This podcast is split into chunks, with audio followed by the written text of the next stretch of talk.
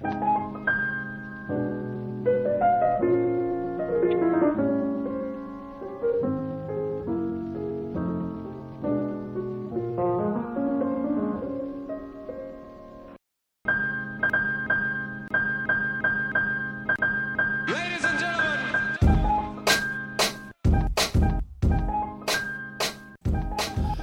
Welcome to the H2P podcast. I'm your host, Chris Carter.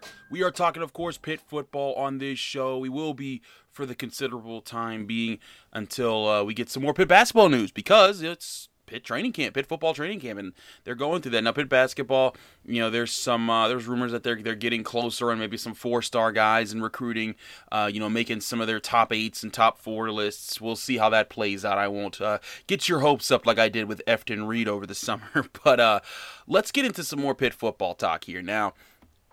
One group that you know we talked last week about replacing was the defensive front and how strong those guys are. But we also got to talk about that secondary because there's a lot of guys being replaced there as well. Jason Pinnock, Damar Hamlin, Paris Ford, all guys who had been leaders in the locker room, had been top players on the field, gone to the NFL. Now they do retain one uh, one super senior in Damari Mathis who got injured last year and was able to come back anyways, even without the eligibility waiver. But behind him, there's a lot of guys that we've seen the faces of, but we haven't seen start for a whole season. Now, last year we got to see AJ Woods and Marquise Williams duke it out at the cornerback position. I, I like both of them. I think Marquise is more of an electric playmaker, be, uh, electric playmaker when you see him how quick he turns on the spot of a dime. But I think AJ Woods is the more pure cornerback because of his size. Marquise Williams is a little bit shorter, would be really good in the slot, and really good moving around. But AJ Woods, a guy. I mean, here's the thing: both of these guys have the mentalities you want at Pitt cornerback because the Panthers, with the way that, that Pat Narduzzi plays his defense, they they basically put you on islands. And hey, that's part of what wins them some of their competition is that guys say, I want to play on an island. It's why I came to Pitt, was to prove that I could be in the toughest situation as a cornerback and then show to the world that I could survive in that tough situation so that then NFL teams will want me. And that worked for Jason Pinnock. I mean, a lot if you were talking all last year, most people would not have uh, pegged Pinnock as a fifth round pick the way that he was for the Jets. Just because of you got Rashad Weaver, you got Patrick Jones, Jalen Twyman, even though he sat out, and Paris Ford, and Mar- like there was all the other guys that were talked about. Jason Pinnock was on the back of the list. He had a strong pro day with Pitt, and I think that really helped him boost it. But when you look at his tape, you're like, wow, wait a second, that guy. I mean, there's sure there were some times he got beat, but there were plenty of times he was being the man by himself, locking it down or at least making it extremely difficult to beat him down his sideline. And that's where you look at these cornerbacks. Now Mathis will surely play a role, so it's going to be more of Damari. Uh, it's going to be more of Marquise Williams and AJ Woods battling out. But I wouldn't di- uh, exclude Rashad Battle, no pun intended, with the battle it out metaphor. But I do see it this being an interesting cornerback situation with who fights it out at that position because they need to find guys who aren't afraid of those challenges. You know, they need to find guys who when you when you lock horns with guys who are presented as the best receivers in the ACC or even college football, you need to be ready to go at it. You know, Tutu Atwell for uh for Louisville last year big presence coming into that game, and they were able to lock horns with him and, and, and keep it keep him contained.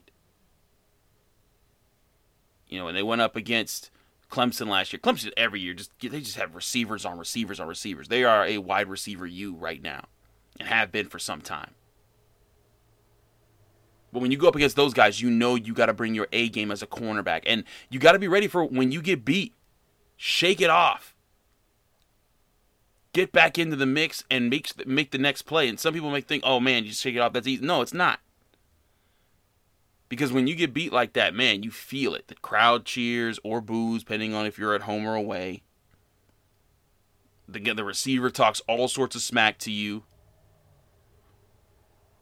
You see that the chains move and everyone moves, and you're thinking, "Dang, that's on me. I gave that up." And it takes a lot for a person to understand, yeah, there's there's gravity there. Moving on from it and getting to the next play doesn't mean that you don't recognize the gravity of the situation. It means that you're big enough that you realize, hey, that was a heavy situation, but my team needs me. And I got to be able to win the next situation.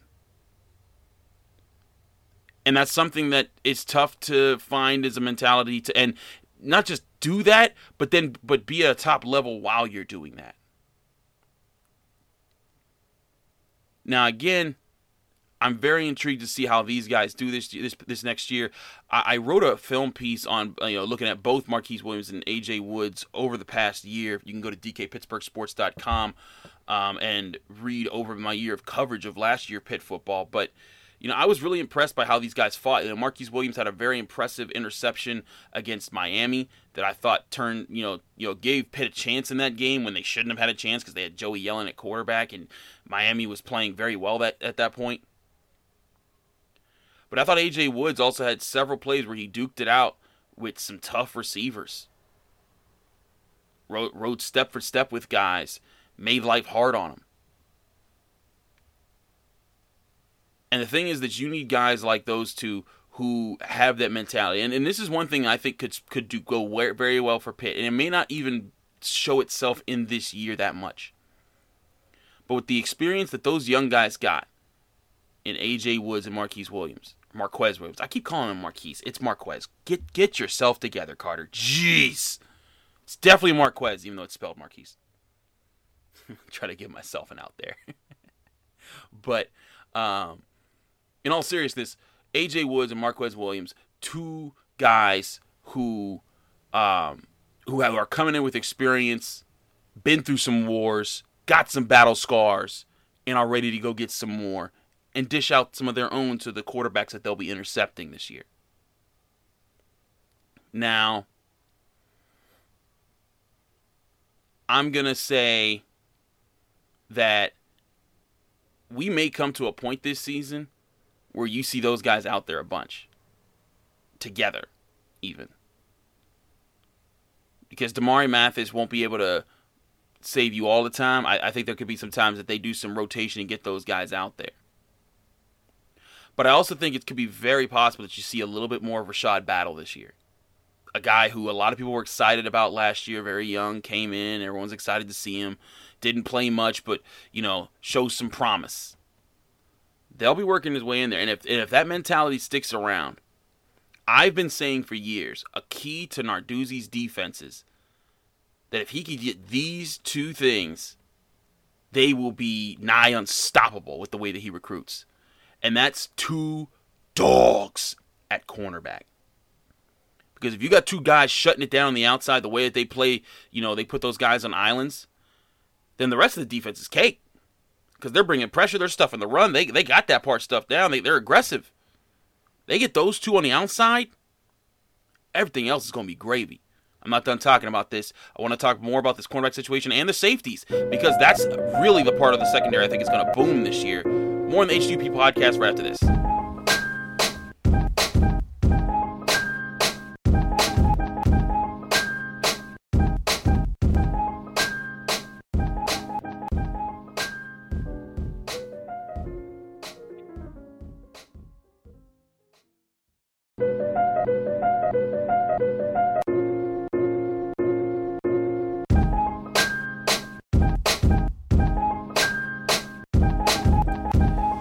Back here on the H2P podcast. I'm your host, Chris Carter, here on DKPittsburghSports.com. You can always listen to this show on our platforms on Apple, Spotify, Google Podcasts, or anywhere podcasts are hosted. Be sure to rate us five stars with a positive comment uh, because that stuff really helps out. Not just this show at H2P, but also the DK's Daily Shots, uh, the Lolly Carter Steelers podcast, the We Are podcast, the Pirates podcast be named later, 66 to 87, all the great shows. And just a little heads up, we're going to have a lot more independent shows, new shows with new hosts and new personalities coming your way very soon. Going to be led by the master Eddie Provident, who is our uh, wonderful multimedia uh, editor. I almost said manager. I don't. Eddie, if, if you're listening to this and and I said your name, your your your your title wrong, I apologize, Eddie. I apologize. I believe you're the the multimedia editor. Um, either way, y'all know him. He's Eddie Provident. Y'all know I love that guy. He, he's the new guy on the team that's going to be managing a lot of this stuff. We got a lot of great content coming your way. But okay, enough about Eddie. Enough about multimedia. Let's get back to Pitt. I look at this Pitt team and I say, man, where's the energy going to come from? Where's the swagger going to come from? Because last year, like when they beat up on, geez, whoever that poor team was, they beat like 55 to nothing in week one last year. I can't even remember their names right now because Austin Peay. There we go. I had to think about it. I had to, I had to go by like, okay, this team. No, no, no, no. That that team. When they went and they went and beat up on that team, Paris Ford came out wearing sunglasses after that game. That's the swagger that I'm talking about. That when they do well, who's the energy that the rest of the team feeds off of? That's like, hey, I want to be the next guy that does that. I want to be the next contributor. I want to step up and make the big play. And I truly think it could be the same position. Because I think Brandon Hill is that energy. When I talk to Brandon Hill, first of all, I mean, if again, I, have talked about him on this podcast several times already. When he when he had that pick six against the Seminoles, that basically ended the game and got a huge road win for Pitt down in Tallahassee. That was such a great moment for him, a great moment for Pitt too.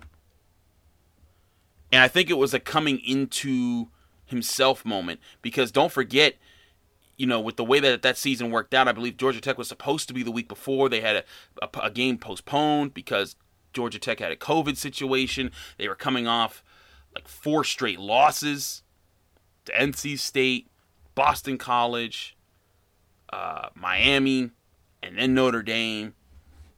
And they, they needed to snap that and get back into winning form. And Brandon Hill was the guy that made that play. When I talked to Brandon Hill in training camp, he told me he was getting five picks. He, or at least five turnovers. That was his number for himself. He wants five. And he also told me it was funny. I, I I had talks with both him and Deslin Alexander, so there's a little bit pressure on me because they they tasked me with something. They said, "Hey, we're, we're you know we're doing the turnover hoop this year." And listen, I know some people don't like this stuff, but these kid these are kids. They're having fun with it. This is all part of the game. I, I like it when people are creative. And the turnover chain with Miami, I thought that was one of the coolest things. Was you wear the turnover chain for like a couple couple plays after you make that interception or force that fumble, recover that fumble, and then you get back out there on your next possession, you go make some more plays. I thought that was cool. And then everybody had to turn over everything. Some people carried stuff, some people wear other turnover things, but I thought the dunk was unique because it's a celebration on your own sideline. You can't be flagged for it and everybody, and if you know sports, even if you don't know sports, you know what a dunk is, and you know that the dunk is one of the coolest things in all of sports. Like I threw it down. And so being able to do that on your own sideline and when your whole team is hyping you up, it's a cool energy boost type thing. And I like it. But what I've been tasked with, whether by Brandon Hill and by Deslin Alexander, because I asked both of them how many term- how many times y'all dunked in the turnover hoop this year. I think Deslin said six and Brandon Hill said five modest numbers.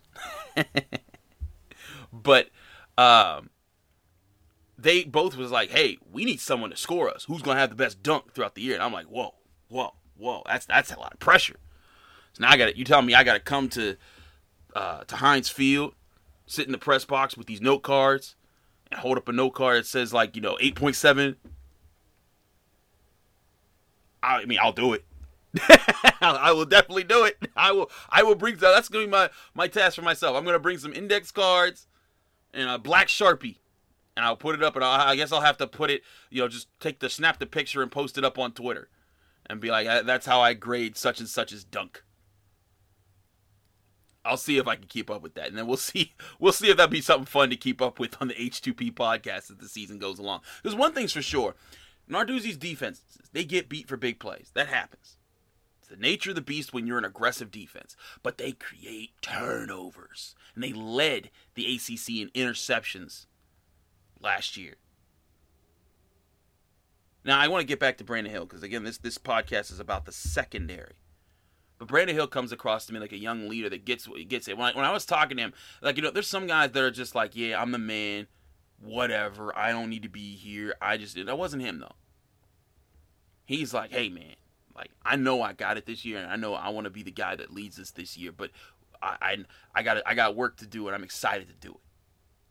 And that's the mentality I get from this guy, and and he really comes across as like a sincere, like, hey, I can, you know, I'm part of something special here, and I learned from people who were special. And he also told me it was exciting to be able to see, um, you know, Paris and Demar and Jason all go to the NFL. Because then it sounds to like, man, if I do it right here, I can make it. I can do the thing that I've trained my entire life for a dream just to have a shot at pro- professional football. I should also say, watch out for MJ Devonshire. They still haven't figured out his role just yet. The transfer, who was at, who was from Aliquippa, went to went to Kentucky, but transferred back to Pitt, uh, back in the I want to say the late winter, early spring. It's going to take time to figure him out crazy athlete, but I think they just need a spot to figure out like where where's he going to be most efficient? Is it safety as a free ranging guy? Is it cornerback with pure speed? I think he'll be where you'll see him the most actually will be the return game. That's where he's going to probably specialize specialize at. But with Brandon Hill, I, I think he has the potential to be the soul of the secondary. If he can be the the hype man, the playmaker, the communicator, because Damar Hamlin, one thing he left, Damar Hamlin wasn't the ultimate intercept, interception machine, right? But he was the ultimate communicator and the leader. He, he coordinated, he put everyone on the same page. He was a guy that you really, you, you love to be around. Now, Brandon Hill's not alone because Erick Hallett, I, I feel ashamed that I have only, it took me 16 minutes into this podcast to mention his name. But Erick Hallett is a versatile player who played corner and safety last year and looked very good. And I think him pairing with Hill is perfect. I, I Erick Hallett, you know, maybe I'm wrong. Maybe I just haven't heard him yet, but I haven't heard him talk a whole lot, and I haven't heard him be the exciting guy. And sometimes you need those those those quiet guys with those loud guys, right? You know, you think back to you know the Steelers' defense of the 2000s. That you know there were guys who were quiet and there were guys who were loud. Troy Polamalu never said nothing. Joey, Joey Porter always said stuff. And I get the sense that Brandon Hill might be, you know, the Joey Porter. And I'm not saying Erick Hallett is anything like Trey Polamalu, but in the sense that he's a quiet, contributing playmaker, that's where he comes in in that chemistry in that secondary. And again, he can help out in different spots. And you still have veterans like Judson Tallandier who, you know, could help at either corner or safety. We've heard from Pat Narduzzi that he's versatile at both. But to me, a big difference this year needs to be they need to have a consistent presence in the in, at the safeties position that makes plays on the ball, can change a game around on a dime, and gets the team excited. And that guy just might be Brandon Hill, and he's still a young guy. I'd anticipate even if he has a strong year, he'd want to come back for one more year. And that might be the biggest benefit to these Pitt Panthers if they can get some leaders to step up this year and be more playmakers and then those guys stick around for another year or two. That's the establishment of culture, what I've been saying all along with Pat Narduzzi and what needs to happen with the Pitt Panthers. If you want to see Pitt football thrive, if you want to see this program finally dig itself out of out from being mediocre and getting six wins, seven wins, and a good year being eight wins, it takes the building of the culture people buying into what they're saying. And like I said with Izzy Abanikanda in last week's podcast, buying into what the coaches are teaching. I get the sense that Brandon Hill has bought in and he believes in himself and he carries himself with swagger.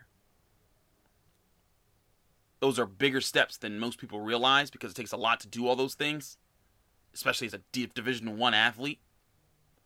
Now the next step will be for him putting it all together and producing on the field and dealing with the highs and the lows that it takes being a Division One safety, defensive back, especially in the ACC with all the talent that's in that conference. But we will keep you apprised of that right here on the H2P podcast and on DKPittsburghSports.com. I'm Chris Carter, your H2P host, here also covering Pitt football and basketball for you here on DKPittsburghSports.com. Thanks so much for listening to the H2P podcast. Uh, subscribe, subscribe to our website. Subscribe to our podcasting platforms. We're on Apple, Spotify, Google Podcasts, anywhere podcasts are hosted.